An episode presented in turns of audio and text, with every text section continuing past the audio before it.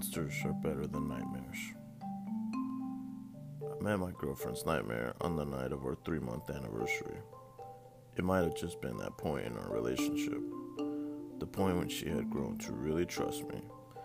But it was probably the champagne. We fell asleep together on her couch, and I woke up to the sound of screaming.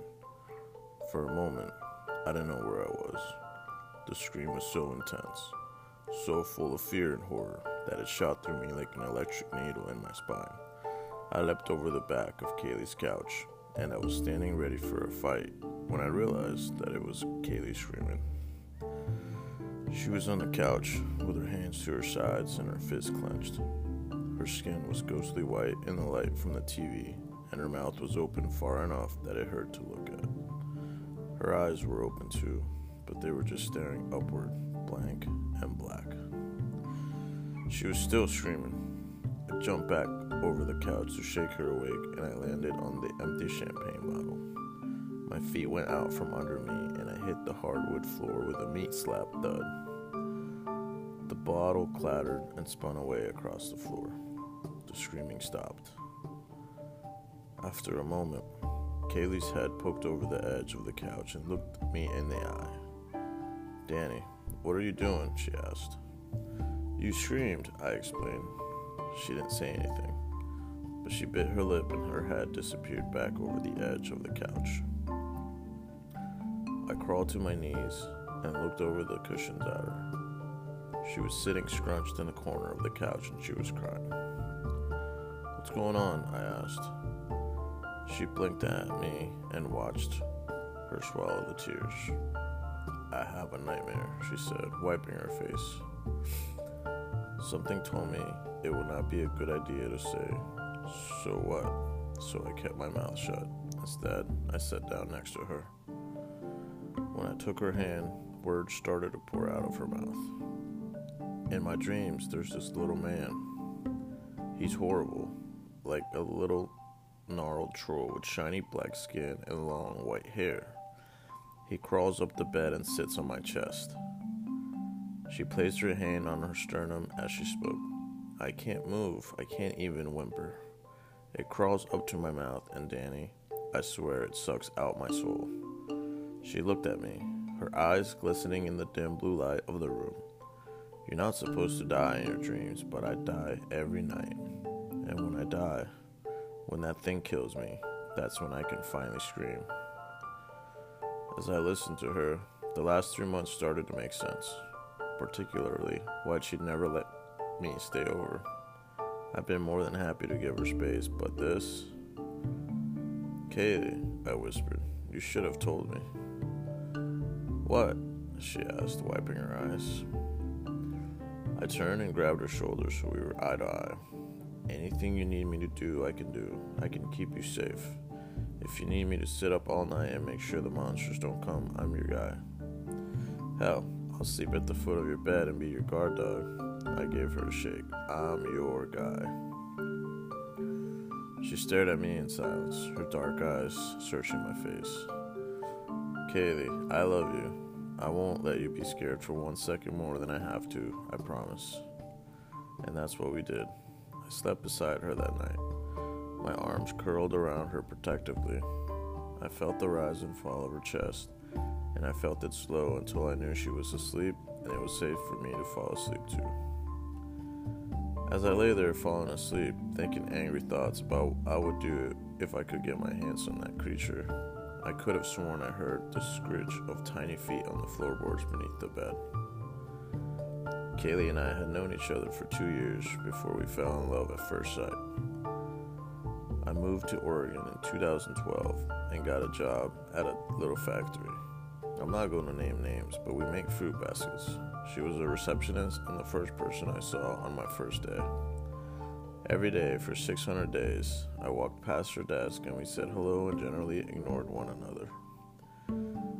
A day of angry, pounding rain changed that. The road to the office had become a river. I saw a little metallic blue Honda abandoned on the shoulder and Kaylee, drenched and wretched, hiking along the road with her head down and her dark hair, a dripping sheet over her face. I had to pull over. I couldn't leave her like that. Afterward, it was natural to ask after her car to offer her a ride when I learned it was in the shop for a week. The next night, it seemed just as natural to ask her to dinner first. It started our relationship by protecting her, and I think that was why it was so easy to make the promise to protect her from her nightmare. But I didn't know that it would be an impossible promise to keep. Every night, I lay beside Kylie, listening to her breath and waiting. Then, just as the world started to disappear behind the swirls of purple and red behind my eyes, she would scream. Twice, I stayed up all night, lying beside her, and both times, she slept through the night. But if I fell asleep for even a second, I woke up to Kylie screaming. Last week, I talked her into going to see a doctor. She didn't like the idea at first. Her parents took her to doctor after doctor when she was a kid and nothing worked. So as she reasoned that nothing would work now, it wasn't easy, but I convinced her that maybe medical science had made some advances since she was in pigtails and P Js. And I was right. We talked to this blonde psychologist with a permanently scowled face and horn-rimmed glasses. She gave Kaylee some pills that she said might help. Well, they helped, in a way, I guess. This is what the angry psychologist told us. Everybody is paralyzed while they sleep. It's something our body does to protect us from flailing about in our dreams.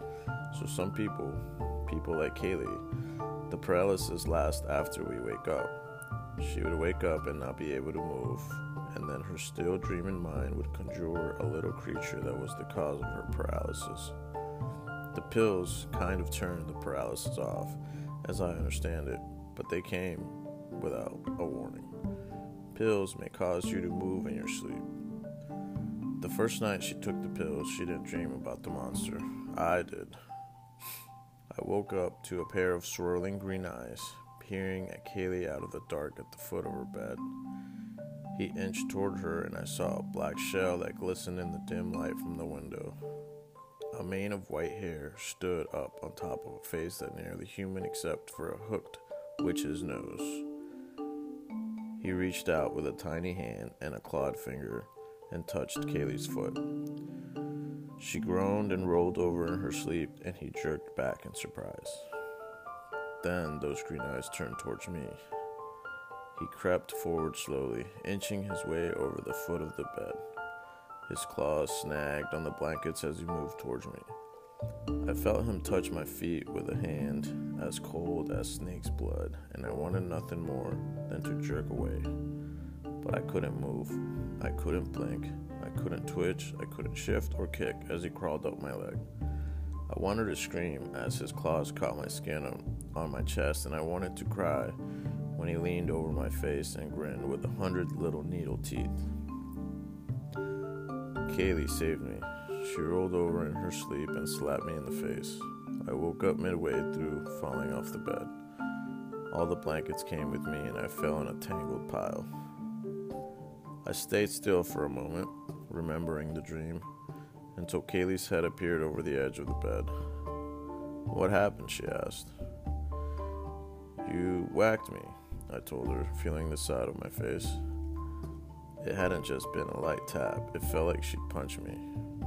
She apologized about a hundred times as I got back into bed. I told her it was okay, but I was distracted. I could have sworn I saw something under the bed, a pair of green lights that faded into the shadows almost as soon as I saw them. The next morning, Kaylee and I had a fight on the way to work. "You don't think I've tried to help before?" she demanded.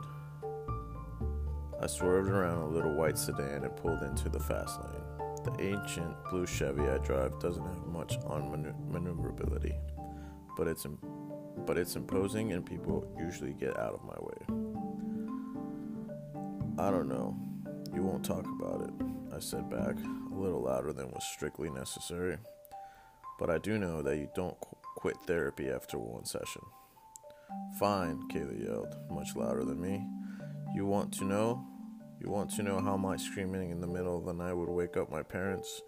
How I slept with a nightlight until college? You want to know how my parents took me to the doctor and the doctor accused my dad of abusing me? That the doctor blamed it all on stress, and the only way a little kid could be stressed out was if my dad was. I've had night terrors for a long time, Danny. I dream about a little creature that sits on my chest and sucks out my life. I feel myself die every damn night.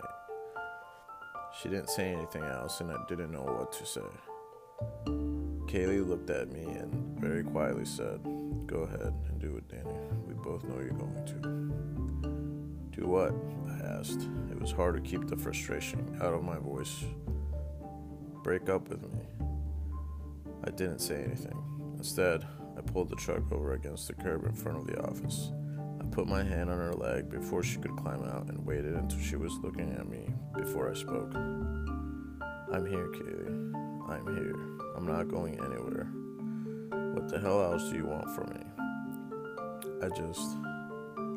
I paused and looked my girlfriend in the eyes. "I feel like you shouldn't be able to be that afraid when I'm there. I should be protecting you. I'm supposed to make you feel safe." Kaylee hung for a moment with her hand on the door handle. Then her face turned hard and she opened the door. "I'm sorry my being insane hurts your feelings, Danny," she said as she jumped out. There wasn't much of a point in staying at Kaylee's that night, so I slipped by after work to grab a few things and went home. Kaylee was going to get a ride with one of the other receptionists. I found three messages on my phone when I got home. The first two were pretty standard apologies, but in the last one, she was almost in tears.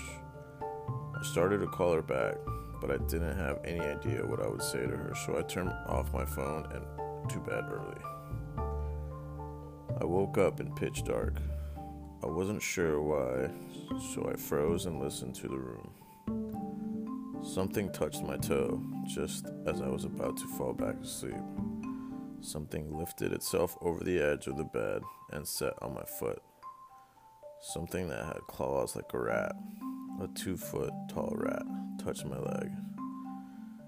I crushed every impulse to look at it, to jump out of bed, or to scream like a little girl. "Keep still, figure out what it is, then kill it," my own voice said in my head. One thought lay heavy in my mind. I remember the sound of scratching and the eyes under the bed. What if Kaylee's nightmare wasn't a nightmare? What if it was a monster?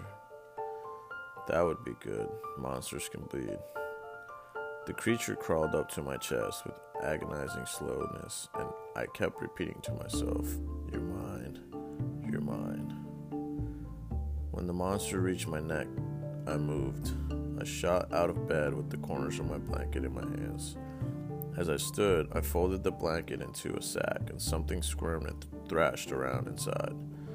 I bunched the ends of a blanket in my hands, wound up like I was going for a home run, and slammed the creature against the wall. "You like that, don't you?" I screamed, and I slammed it into the wall again. Picking on people when they're sleeping. Again. Messing with my girlfriend. Wham. "You picked the wrong guy this time, didn't you? Thud. Didn't you? Thud." Not quite as heavy a sleeper as Kaylee, am I? Thud. I stopped. The blanket hung limply from my hand. The lump inside was still, but it made little squeaks of protest. I was breathing hard and there were dents in the wall. Blue stained the blanket in places. "One more to grow on," I said. I kicked the lump and it squealed in pain. I tossed it on the bed and flipped the blanket back. In a flash of black, the nightmare tried to skitter over the side of the bed. I didn't let it get away. I hauled it back by its tiny leg and pinned it down with one hand. We stared into each other's eyes. The nightmare's eyes were bright green and malignant beyond anything that I had ever seen. Its face was covered in black shell, but now blue liquid leaked out of the cracks in its carapace and colored its white hair. The creature looked at me and I, le- and I let my face slowly break into a grin. I opened my hand and dropped two chalky, yellow pills beside the creature's cracked face. Kaylee's pills. The creature's green eyes followed them, uncomprehending. I punched it in the face as hard as I could. A shell made a disgusting cracking noise, like someone walking across a floor of cockroaches. Then the nightmare screamed. It screamed so loud that I flinched a little, and I almost let it loose. But it didn't try to get away. It writhed on the blankets, and it shrank and shriveled up like a piece of jerky.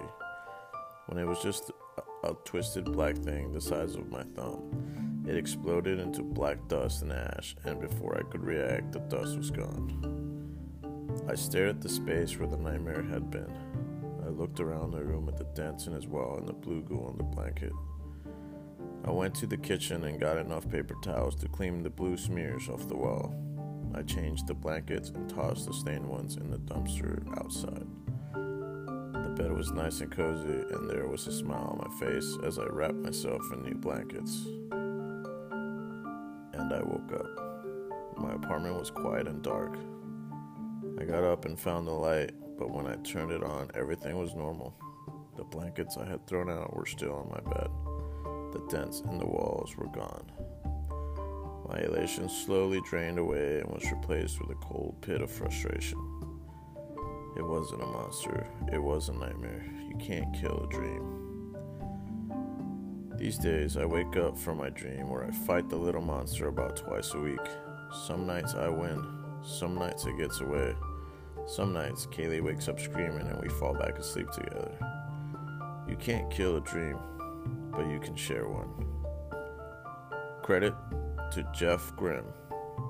Official website, Facebook, Twitter, Reddit, Jeff Grimm.